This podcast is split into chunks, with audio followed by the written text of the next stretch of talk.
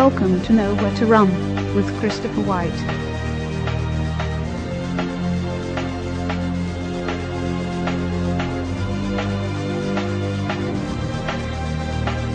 Chris in Tennessee, you're on the air. Go ahead.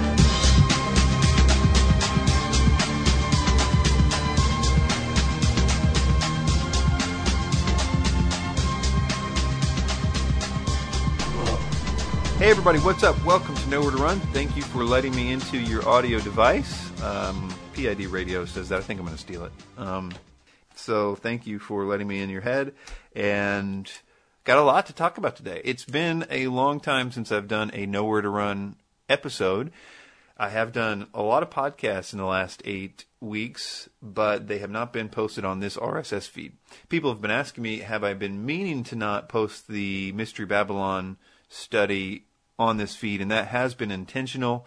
The thought process was if I post it on any one, it should probably be the verse by verse RSS feed, which then is carried on Revelations Radio Network. If I also posted it on the Nowhere to Run um, feed, it would post twice on, uh, on Radio Network, and so I thought it was more relevant to put it on verse by verse. So that is the thinking there. But if the good news is, if you have, if this is the first you've been hearing from me in about eight weeks, you now have eight weeks of archived material, the Mystery Babylon study that you can check out in as many formats as you could possibly want it. I've got it in audio uh, and video and then text as well, which is a, a, rare thing if that's something that you're into.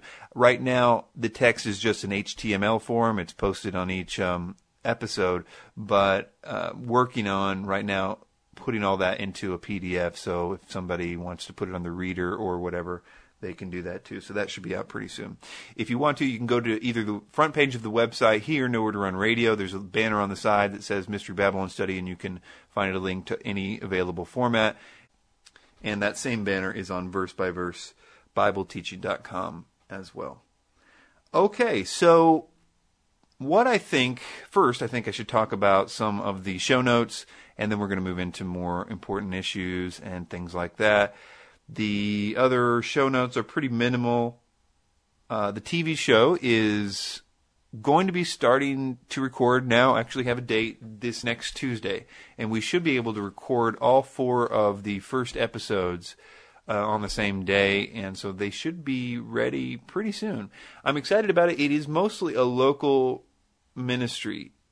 Um, at least right now, the thought process is that I'm going to be making these television shows for the Nashville wide uh, you know, public access. It's a very heavily watched public access. Um, they've had sort of a famous guy who just recently died, but it, it, it's that was always on public access for years and years. And so a lot of people in Nashville watch the Nashville Public Access channel. So I hope that it'll reach a lot of people. I'm trying really hard to make it relevant and make it questions that people that really keep them from the gospel and present the gospel and um, try to get an opportunity for people to get the Christianity 101 DVDs if they're interested. So that's the main goal is just local evangelism, but it has the side effect of being able to force me to get serious about apologetics and create new content and new videos.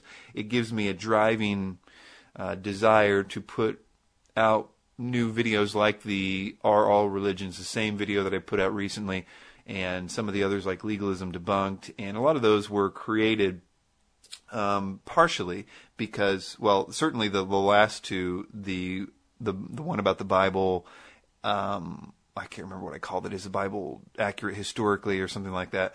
And the Gnostic Gospels and that one, and then also the religions one. They were created for the show, and so it's going to give me a reason to create new relevant apologetics content. Also, it's giving me a reason to study apologetics more, to get more, uh, you know, uh, in in in tune with what is out there with apologetic stuff.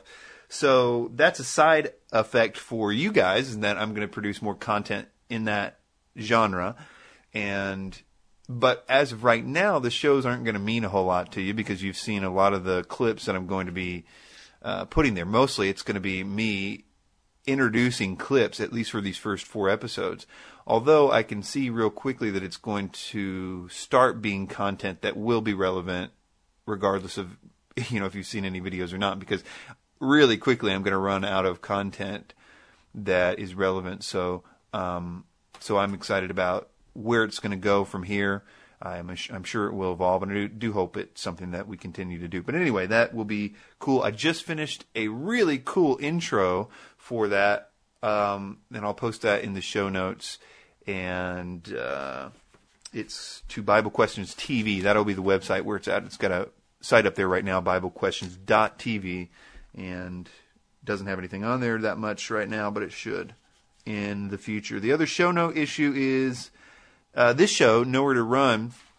I kind of had a re-evaluation of what it is that I'm doing with my life and um, trying to see what it is that you know. I, I, I as you know, I start a lot of projects and don't finish them, and always say, "Well, I'm going to do this," and then I don't do it, and um, I, I've just got I've got unfinished projects lying all over the place, and that's even now as I'm saying that I'm thinking of several that I have got to get to. But anyway, the the idea here is that I'm trying to take down a little bit of the things that I'm trying to do as far as the many things I'm trying to do and just try to do the things that I am doing well. And that includes this show, verse by verse, Bible teaching, uh, the Bible Questions television show, the local evangelism um, with that, and also some stuff with the homeless and stuff. And then also the YouTube account. And then in addition, because I've kind of been more interested in prophecy and thinking about mm, going in that direction, but I don't want to create a new thing that I'm not going to uh, update that much. But we'll we'll talk more about that in a, in a little bit. But anyway, what I want to do with this show is I just want to make it more relevant to people that are in the varying stages of of, of you know conspiracy Christian sort of this no man's land of. Uh, but also, I want it to be relevant to people that um, are really solid, sold out Christians too. So, and I don't want. I, I sometimes struggle with this show is appealing to certain people or um, things like that, and I don't think I'm ever going to really be that good at, at pleasing everybody. So I think it still will be the kind of format where it's somewhat of a blog and sort of stream of consciousness thing with no real format. But I do want it to be more relevant. I want to start answering more questions. I want to start taking the questions that I answer on a uh, with the emails um, on Mondays and Thursdays and start making them into topics that we can talk about because it seems like I'm answering the same, you know, 50, 75 questions just over and over and over again. So I might as well just make them public because I've done, you know, thousand plus, uh, you know, audio responses for people last year and that are just, you know, some of them are an hour long, you know, and they're answering all kinds of questions and I just need to make those public. So I'm going to try to merge those two things in some way and make this more relevant and also talk about a lot more of the issues that we're dealing with. I mean, we, we all are kind of going and, and know about the same things. You know, I could talk about uh, issues in the truth movement, and you guys are all know what, what I'm going to say. So uh, you're talking about there. So I want to be more uh, um, relevant for for that because I think that's what ultimately this show is is talking to you all in that no man's land, and I don't want it to just be. I don't want it to just be me ranting and not doing anything. I want it to be important and I want it to be useful. I have other podcasts for those other things. I think that's one of the issues. I, I, didn't mean to just start talking about show notes, but I do want to sort of clarify all this before we get started in being relevant. Um, it will happen, I think. Um, but I create different podcasts to sort of segregate when I talk about different things. So I would like to sometimes do verse by verse studies, but this, I think, well, this this show isn't really for verse by verse studies. So we'll create a podcast and call it verse by verse Bible teaching. It's like, well, I always want to talk about prophecy, but I don't want to talk about it here. Let's create another podcast and just talk about prophecy. And so I think I've done that, and uh, you know, a number of times, and um, sometimes I want to play sermons or testimonies, and so I created one RRN Weekly just to play those. And now I'm kind of left. What exactly does this show do anyway? And I'd like the answer to that question to be something. it's, there's been a lot of answers to that question over the years that I've done the show, but I'd like it to be start to be more functional, more useful to you. Answer questions that I know that uh, we all have because I hear the questions consistently, and it's not as if I, I kn- knew the answers always or anything. It's because I've been answering questions and committed to answering the questions privately with people when I don't know the answers, and then okay, well, I got to go figure out what the answer to this question is and all. And so a lot of the times when people ask me questions, I spend a lot of time researching before I answer them, and so as a result, I've got a lot of just talking to do about really, I think, Im- important and, and, topics that you may have questions about. So I'm going to try to merge that, and this show may end up being more like that, but I can't promise that that's what it's going to be because how this has usually happened is that throughout the course of the week, I have these different things I have to talk about, and then then that's what this show has been for most of its career as um, things I have to talk about. Okay, moving on to what I have to talk about this week two issues. One is the magic of iPods. Um, I have always been a non iPod person, and I, I, had this really great. I still have it. This this uh, Samsung two gigabyte thing. It's like the and I've owned a lot of cheap MP3 players, and this thing is was about fifty dollars. And I, I lost one before, and I bought the same one. It's so awesome. I, it's called the M5, I think, like something like that. Um, U5, something like that. Little little tiny little lipstick looking thing, and it's just great. Just just really good hardware and software, and it stays charged forever. And I loved it. But it was two gigs, and when you got two gigs, you can put a lot of stuff on there, but still you you got to kind of keep it updated to make it relevant and everything. And I lost it, and um, I eventually found it again. But I was like, well, I need to get another one, and I started thinking about iPods, and uh, I can't really afford an iPod as as such, but I started thinking about used iPods, and then I started going to, to pawn shops, and I found a really cheap one. It's like 160 gigs, which is just a lot of gigs. The benefit of that was that I started being like, well, I'm just going to load this thing up since there's no limit to what I can put on there. I'm going to put like everything from you know these these shows that I like, um, like a lot of verse by verse stuff, uh, Damian Kyle and David Guzik, and a lot of apologetic stuff like uh, Apologetics 315. We'll talk about that stuff later on. And I've just got this massive library, you know, um, every bit of the verse by verse from some of my favorite uh, uh teachers and stuff. And also the Bible, a lot of the Bible in, in different versions. I, of course, love to listen to it um, in the King James, but I've, I've, noticed listening to it in different versions sometimes helps certain things click that otherwise didn't click. So I've got a lot of, you know, just I just got a lot of stuff on there.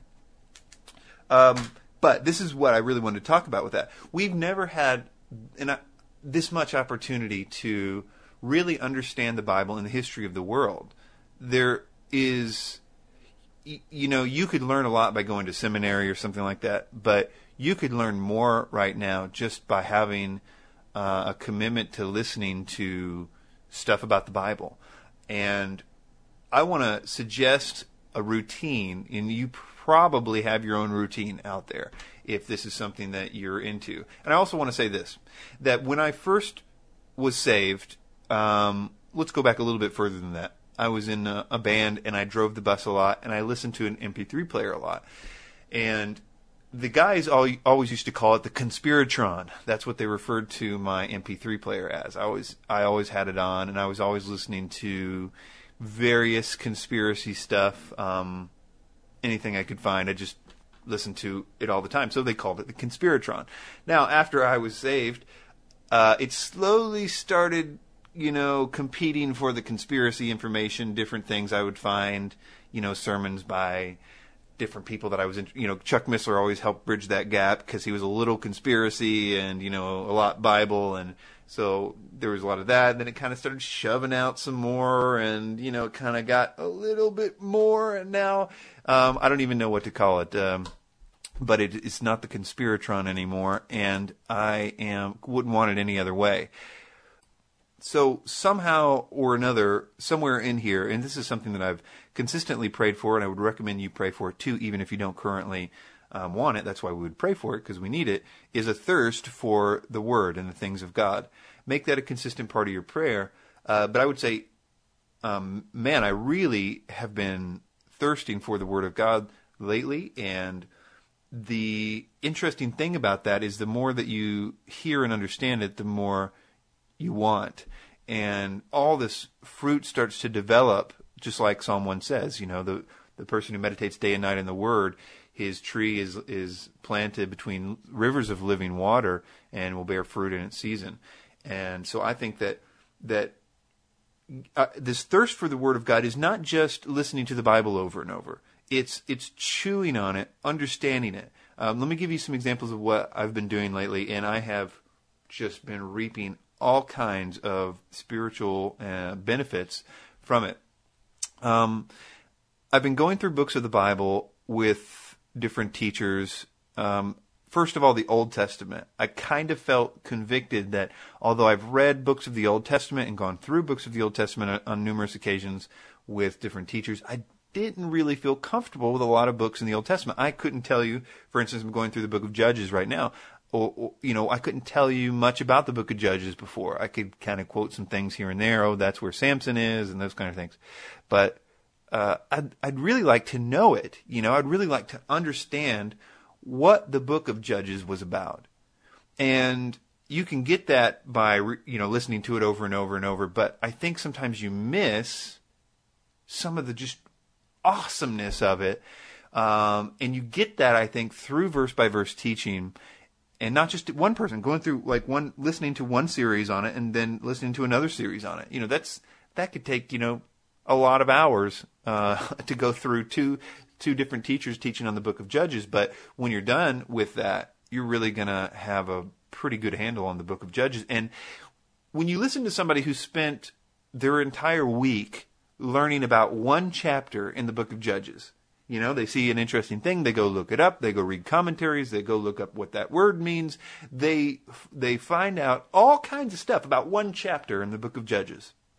And then you go listen to them and you, listen to them talk about that chapter. They've essentially done the chewing for you in a sense. Um, they've sat and they've they've thought about it, they've pondered on it, they've discovered things, and they're going to tell you about those things during that hour and and that just has a really great way for you to begin to understand the books of the Bible. So, I've been going through books in the Old Testament, but this is one that I really have been benefiting from. The book of Romans is something that, um, although, of course, you know, everybody knows the book of Romans to a certain degree, and I could quote you all kinds of different stuff from the book of Romans, and feel what somewhat comfortable as a lot of people do with it, but at the same time, there's a lot of uh, there's a lot of stuff. I I mean, it's just an amazing book. It's what 16 chapters of just some of the most intense theological discussion in the history of the world literally i mean that that it, there is no higher theological discussion than the book of romans and and it's not simple. It's uh, somewhat, uh, you know, scholarly in a lot of ways. I mean, it's, but it, I mean, it's also, it's also not. It's just this perfect sort of mixture. But um, anyway, so I've been going doing the same process with the Book of Romans, going through different uh, verse by verse studies of it.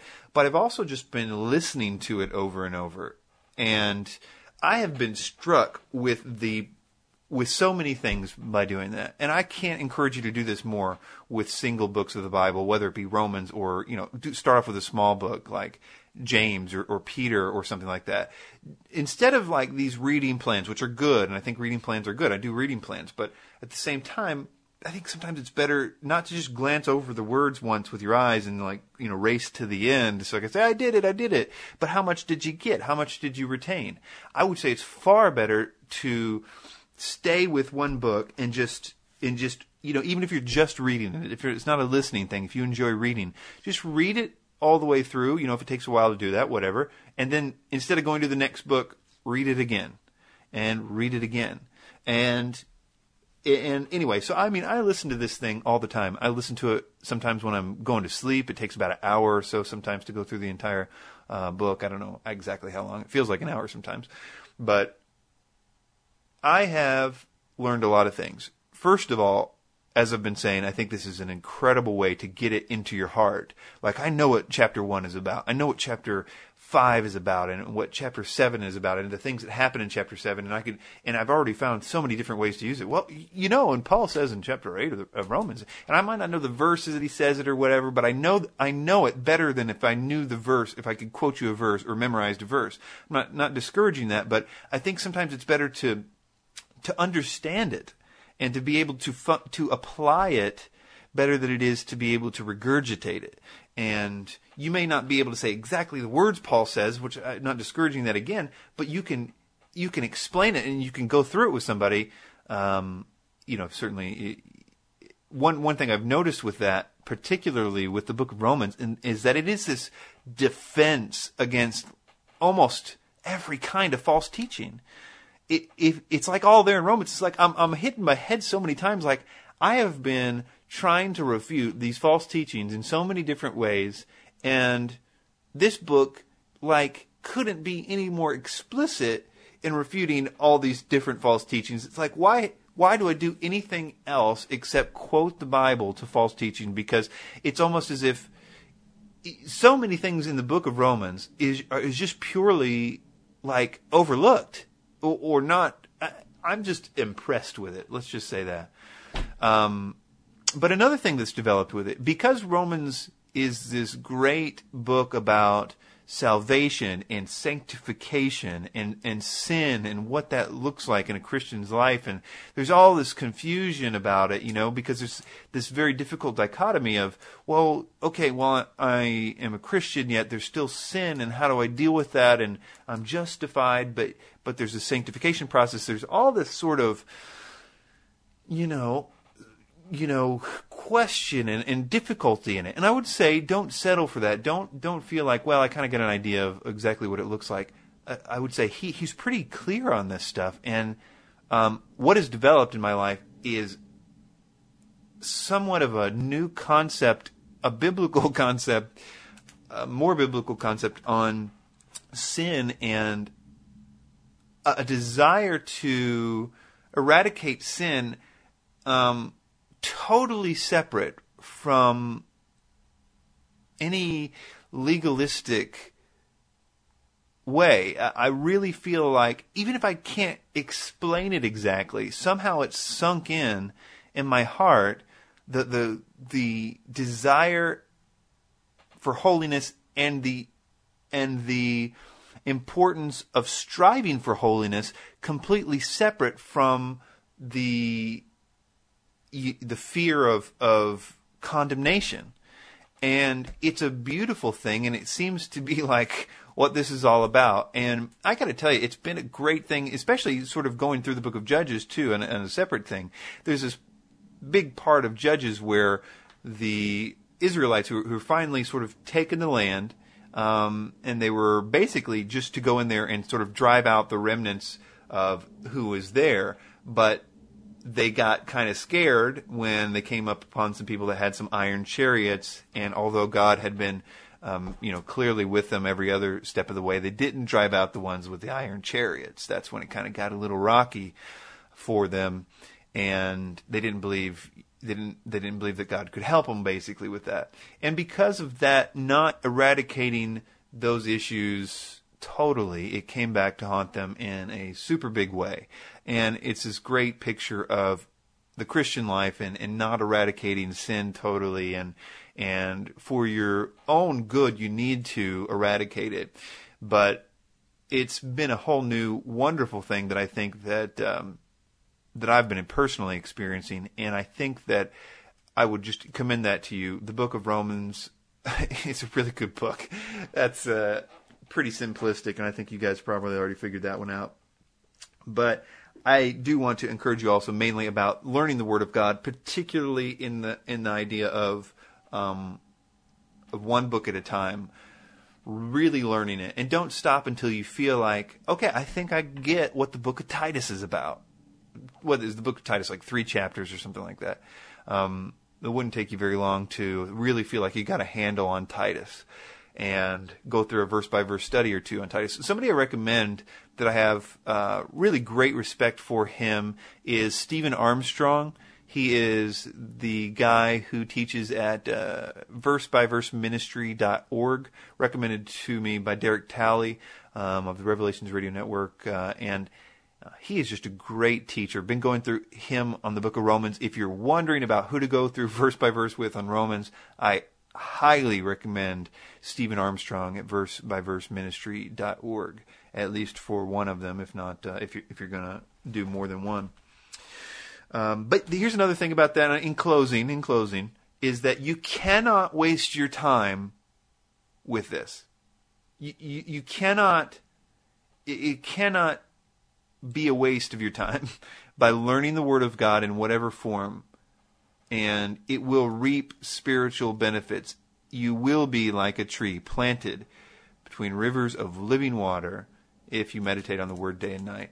Um, the Proverbs, you know, the first parts of Proverbs continually give promises about the Word. You know, it'll keep you from sin, particularly sexual sin. Uh, why Proverbs points that out like so many times I don't know. Like read the Bible to keep you from sexual sin. Okay, great. Thanks, thanks, uh, Bible. It just has that effect. So um, I encourage you, and it's certainly more than that. It's just a great, a great thing to to do with your life. Okay, so about halfway through the show here, and I want to talk a little bit about uh, prophecy. You guys are probably sick of, of me talking about prophecy, and I am going to segregate my prophecy ranting. I think I'm going to try to keep it at the new prophecy podcast, which should be forthcoming. By the way, there's not a lot of good prophecy podcasts out there, and uh, I wouldn't say not a lot of good ones. There's some good ones out there, but there's not very many of them, and I think that we kind of do ourselves a disservice when we basically just have prophecy programs that are like, what's Russia doing? What's Iran doing?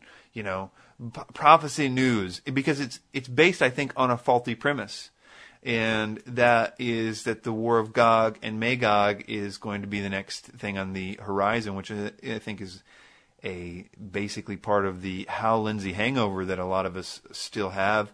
And I'm not saying that Hal Lindsey, whatever. I'm just saying that that um, let's talk about Gog Magog this is something that has been on my mind a lot lately, and just read a paper last night called A Fresh Look at Ezekiel 38 and 39 by Ralph H. Alexander, Western Conservative Baptist Seminary. Uh, I'll put a link to this in the show notes. Really good paper. I enjoyed it thoroughly. It wasn't something that um, I found just because I agreed with it. I found it because it was the only paper I could find that was talking about the timing of Ezekiel 38 and 39. Um, I literally was looking for any paper in the journals talking about it. I'm sure there are more, um, but anyway, this is what I found. And just so happens that uh, I agree almost completely with this guy, except for the last part. There's some issues that uh, I would disagree with, but I think uh, he certainly means well.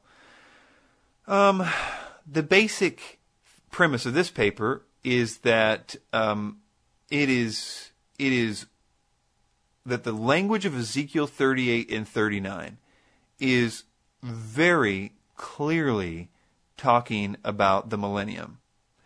It is goes to great lengths to talk about everything in terms of what the world looks like when Christ is reigning during the thousand years. The idea that there is uh, peace is mentioned several times in ways that just cause all kinds of problems for those that are trying to put Gog Magog wherever they want to put it. It doesn't matter if they put it, you know, anywhere between whatever the beginning of the seven year period and to all the way up to Armageddon, no matter where you stick it, you're going to have a, tr- a big problem with the way that it talks about peace. Usually it said, well, Chris, you know, the Antichrist is going to give them peace and, and everything. And I, I, well, I'm going to get to exactly what I think the problem with the theories about Gog Magog are, but I think that what they're describing is essentially uh, the reason why I think it's dangerous to believe that we're looking for Gog Magog next. Anyway, this guy goes into great detail to talk about how it's talking about millennial language. And of course, it makes complete sense when you look at Revelation chapter 20, which is the only other time that this word Gog is mentioned.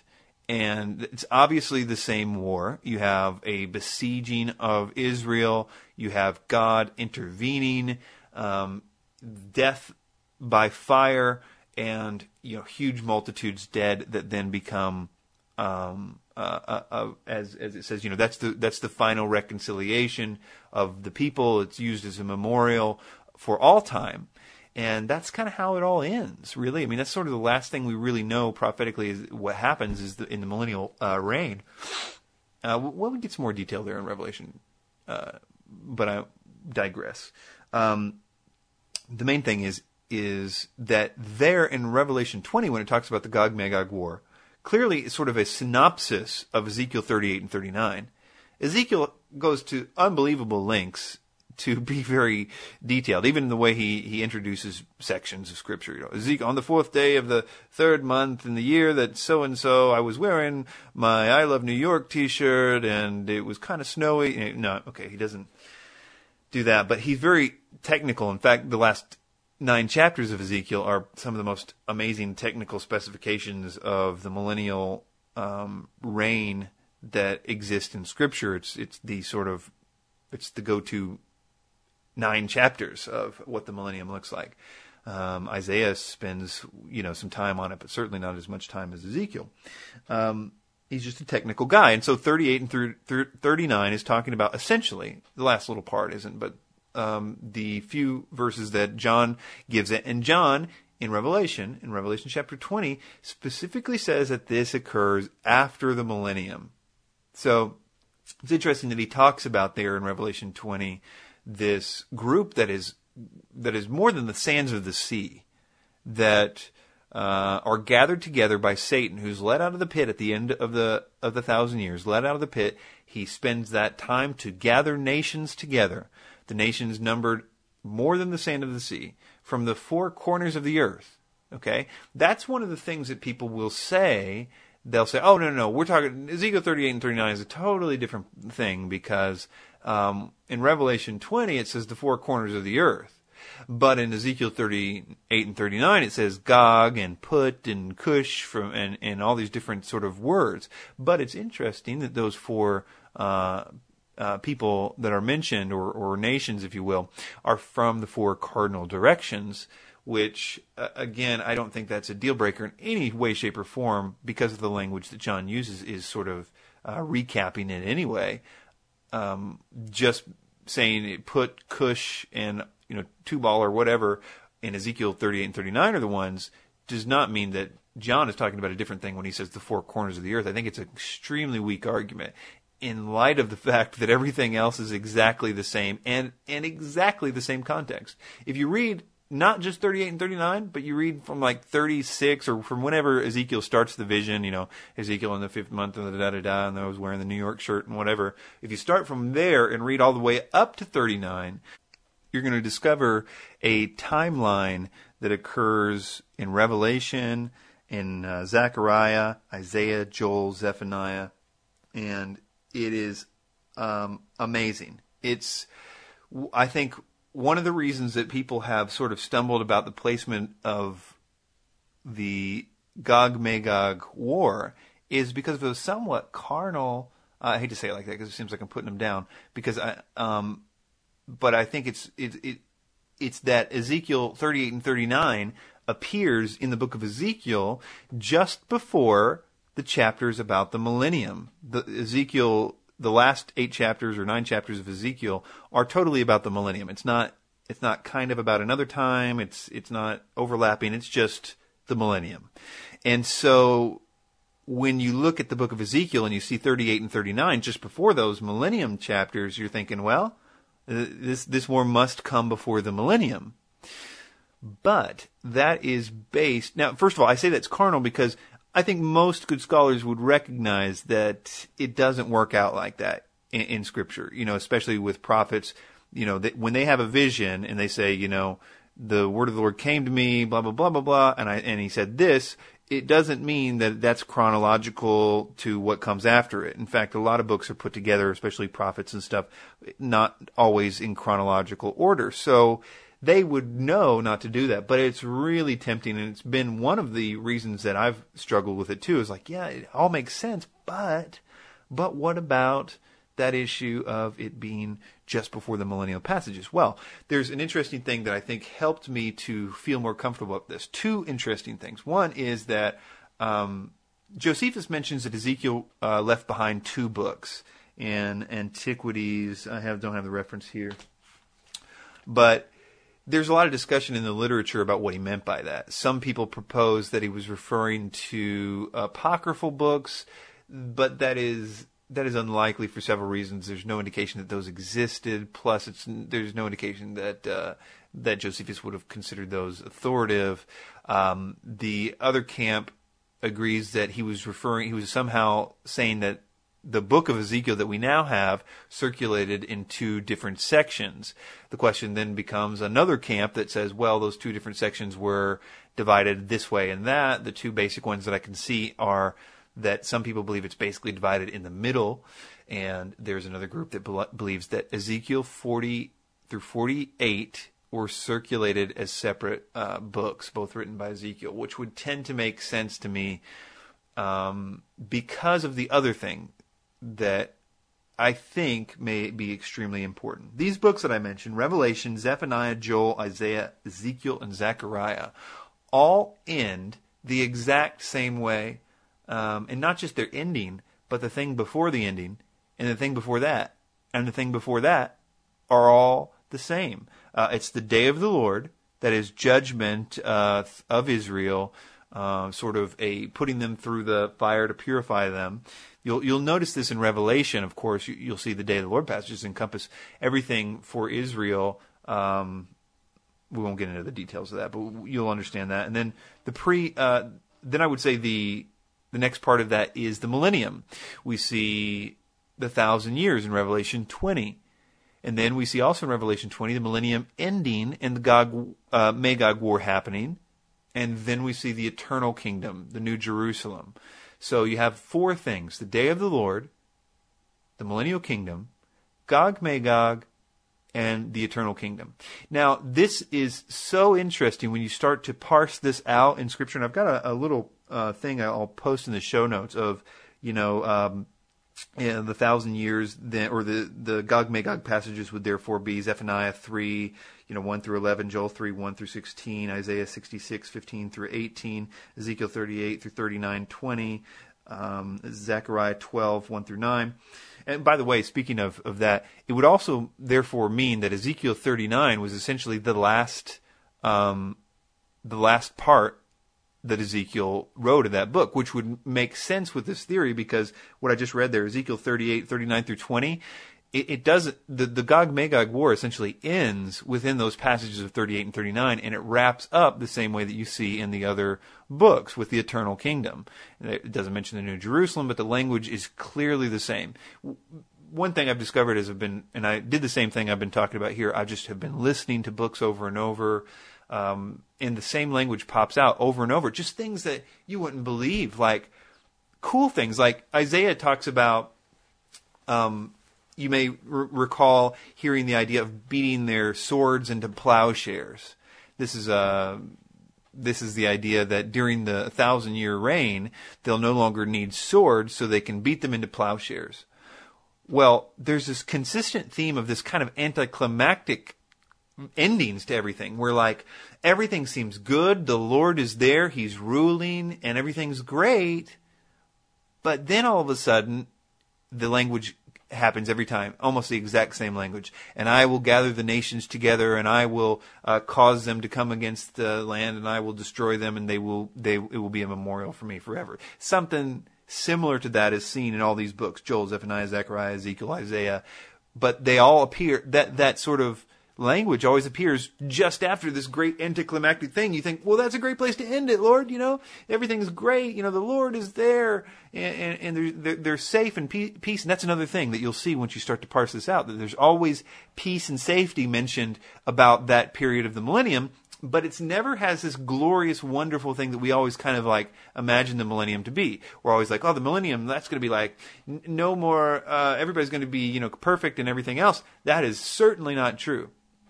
The Lord is there, but there's still problems, big problems. Isaiah talks about sin, you know, people that sin will die earlier, but here's the issue. He also talks about this, they will still live a long time. You're going to have people living for a long time, but they still have to come to know the Lord on their own. God has no grandchildren. What that means is that just because your um, mom and dad were, you know, followers of Christ doesn't mean that you will be. You still have to make a, a decision for yourself, and that is still the case in the millennium. It is. It gets so bad towards the end of the millennium. Now, this is. It may or may not have all occurred in that space after Satan is let out. Um, but I would suggest that there's been a lot of people leaning that direction before then. I'm not I'm not sure how it works out, but there are enough people that want to sin against God in such a way to come against the city that He personally is ruling from. Okay, Jesus is in the in Jerusalem, and they're all going to come against Him. That that requires some serious, you know, not rightness with Godness um, to do that. And the number it says is more than the sands of the sea. There's going to be a lot of people at the end of the millennium that will do that. So we got to incorporate that with our views of the millennium that it doesn't end up really all that great. But anyway, you start to see this when you see these different passages. You're like, okay, yeah, he's there and he's ruling with a rod of iron and they're safe, but that's kind of all the good it says. And then, you know, they got the, Zechariah says, you know, their, their eye sockets are going to melt in their mouth, you know, talking about gathering the nations together and destroying them. And then the language always becomes, then, uh, all this other stuff will happen. And it sounds uh, it's it's a different kind of thing because that's where the complete completion of the reconciliation of both the Jews and Gentiles happen. That there really is no more anything else, no more sin, no more death, no more crying, no more tears, and that's when. If you, of course, know Revelation, that's when the Great White Throne Judgment occurs. After the Gog Magog War, and those final people choose to make those final decisions to come against God and everything else, then you you take care of that Gog Magog war, and then you have the resurrection uh, the second resurrection of the unjust for the great white throne judgment. They are ultimately thrown into the lake of fire, and then you have the eternal kingdom that is described in the very last passages of Ezekiel 38, in the same way it's described in the very last passages of all these books. And this pattern is so consistent, and it's exactly the pattern that you see in the in the book of Revelation too. So, what does this mean for you. Um, and, and, by the way, the the, the uh, well, should I get into that? The paper that I mentioned uh, agrees with that, except it uses the fact that there is a feast of birds, which which I would agree. The, the Ezekiel 38 and 39 mentions this feast of birds, and I think that's what causes many people to say, okay, well, Gog Magog has to be at Armageddon because there's this great bird feast that's not mentioned anymore in Scripture about those who are gathered uh, to war against uh, God at Armageddon. Okay, so there's lots of parallels there too in Armageddon. I mean, and uh, notably this bird feast, but there's a lot of things that don't match up there too. The, the peace and safety, and uh, you know, a lot of things. Um, the guy goes into other details, but there's a lot of things that don't match up with that as well. So what he does is he says, well, somehow Revelation 19 is part is is not speaking of the. He says Armageddon has already happened, and he quotes uh, Revelation 16, and so this is post Armageddon talk. So he's talking about the, so it's just a clearer picture of the millennium. And I haven't really looked into that, but I think that he may just be be a little too simplistic in the idea that Revelation 16, uh, as we talked about in the in Mystery Babylon study, that it's sort of the play-by-play, where then Revelation 17, 18, and uh, 19 are kind of zooming in on the the play-by-play that has already happened. A very consistent thing that happens really starts happening right in Genesis 1 with a broad overview of the creation and then sort of a zooming in on some details with the creation as well. Uh, and it certainly doesn't stop there. It's, it's just a just a way that uh, there's a name for it in in in, in writing uh, that is employed in the Bible quite a lot. So what I would say to that is this: that the the reason that I would disagree with that. Is first of all, I think that Revelation 19 is talking about Armageddon, but the bird feast there, I think what I would say is this: is that there is a type that is being fulfilled with Armageddon, but it cannot incorporate the entire fullness that is clearly given a timestamp in Revelation 20. that is after the millennium and just before the great white throne judgment. The and here's another issue that I have with that too, that the Armageddon scenario cannot produce the numbers, I don't think, that the millennium can. In Armageddon, it just says, you know, the kings of the earth gather them together at this last moment, the, the very last moment. At the end of, I mean, how many thirds of the world has been killed by that point? I mean, there is just not that many people left alive. First of all, all those that were saved, uh, all those that would potentially be Christians, most of those have been beheaded at that point. The only people are left of unbelievers, and of those, they've been slaughtered like crazy to then to that point. There, when when John in Revelation 20 notes that the the number of those that camp against the totally uh, they don't have any defenses because they don't need it. They, they're not in any trouble from their enemies. They're dwelling safely and securely. They ha- they're abundant in wealth. They, I mean, it's a completely different picture than what you would expect in Armageddon. It just doesn't fit the thing. So, and I would say if, if, if the bird feast is the issue, and you consider that Revelation 20 talks about a, a number that cannot be numbered, besieging the, the beloved city, as it says. And I think it uses that language of beloved city to refer to the millennial Jerusalem. Uh, there's that that particular thing is mentioned a few other times in Scripture, and I think it points back to that. It says it, it doesn't say Jerusalem in Revelation 20 for that very reason, um, because as Ezekiel points out, that when he when he finishes talking about that whole city and giving the plans for it, the last words of Ezekiel 48, the last part of Ezekiel is, and the name of the city is Yahweh Shema. The Lord is there. He gives it a different name, but it's clearly from contextual stuff talking about Jerusalem. Um, anyway, so the point is, is that there are far more people that are going to be available for the millennial um, besieging of Israel that God will destroy. We know that's going to happen. The best that anybody can say here is that there's a double fulfillment. If they believe that Gog Magog happens beforehand, they have to, at best, they have to say it's, it's, um, there's two fulfillments of it, um, complete fulfillments of it. But then there's, of course, another camp that would just disregard all the scripture together and say, oh, it's just, you know, whatever, it's just allegorical. But, um, but those of us who, who take it uh, more seriously would say that, it, that, that it has to be either uh, double fulfillment or just at Revelation 20, where it gives us a definite account of where a Gog Magog war will occur that looks exactly like the one described in 38 and 39. So, what I would say is that you have a better fulfillment there, not just because of the peace and safety and everything. Consider this a thousand years of people. Isaiah mentions that if a person dies at hundred years old during the millennium, they're going to be considered cursed. So you've got a thousand years of people multiplying where they're able to live long lengths of time will, ca- will cause a huge population to uh, increase, which would, of course, be necessary, similar to Noah's day uh, after the flood, a great uh, need to, to repopulate the earth. So, so huge population increase the, if you give that a thousand years. And so the other thing is, is that no matter which way you look at it, I think you're going to have a greater number of people at the end of that time, and and then of course makes the the point of the weapons burning thing that people like Hal Lindsey made such a big deal out of. You know, it's it's got to be nuclear weapons and all this stuff, and they're going to bury their weapons. The Bible makes it really clear that these weapons and stuff are wood. I mean, it talks about it very specifically. They throw the wood on the fire. They use it for fuel of their, you know, hatchets and axe handles and stuff like that.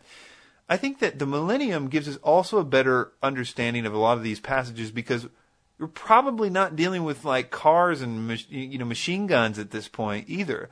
I wouldn't be surprised if after after the Lord is ruling here, we're back to horses. You know, that's cool with me. You know, I honestly don't think that I'll be here during the millennium. I think we'll be in the New Jerusalem. Uh, but that's another theological quibble I have with um, folks. But nevertheless, the point is that I think that the weapons are literally weapons that will be burned demonstrating the sheer number of people that will be there at Gog Magog. Um, that there's so many people with so many weapons that you could go around and use those weapons for their fires, which it says that's what it's going to use it for. Um, and that just again is demonstrating the great number of it. Which, if you start to parse this out and read the different passages that are about the millennial period and, and recognize that that's about the millennium, this is about Gog Magog, and this is about the eternal kingdom. Because I think that we've had this great big problem of everybody reading these passages that are clearly futuristic in the Old Testament and just relegating to them to either you know sort of the sort of mixture of well this is Armageddon or this is the eternal kingdom or this is the millennium. But I think there's specific places these things go. And I'm not claiming to have it perfectly correct. I'm quite sure that I don't, but I think I have a, a good map to get people to start to think about this. And I'll put this in the show notes again. Well, I'm r- running out of time here, but I didn't say what I thought was a problem with this, and that was that I think that by people, everybody looking at, uh, you know, Russia is Gog and all these sort of ideas. I don't know if you've ever looked into that. But that is that is an idea that is completely disregarded by scholars, even scholars that would prefer that to be true. It is it is only a sort of layperson idea, a Hal Lindsey thing, hangover issue again. Um, there are so many problems with the Russia Gog thing. If you haven't looked into that, start looking into that. I think the idea that all we have to do is wait to see what nations are going to attack Israel, and then whoever delivers them from Israel, uh, you know, that will make Israel come to know God. It is totally foreign if you um, if you understand this correctly. And I don't see how in the world we have come to believe that the Gog Magog war is the next thing on the horizon. And I think that's why there's no literature out there explaining that because it's a completely untenable position, in my in my opinion, of course. But the danger, I think, in having all these prophecy shows out there. What is Iran doing, and what's this going to happen? And all we got to do is wait to see what happens here, and then we'll all know that that's very dangerous because I think that the Antichrist will deliver Israel seemingly from their uh, their enemies and make Israel seem to be safe and the capital of the world.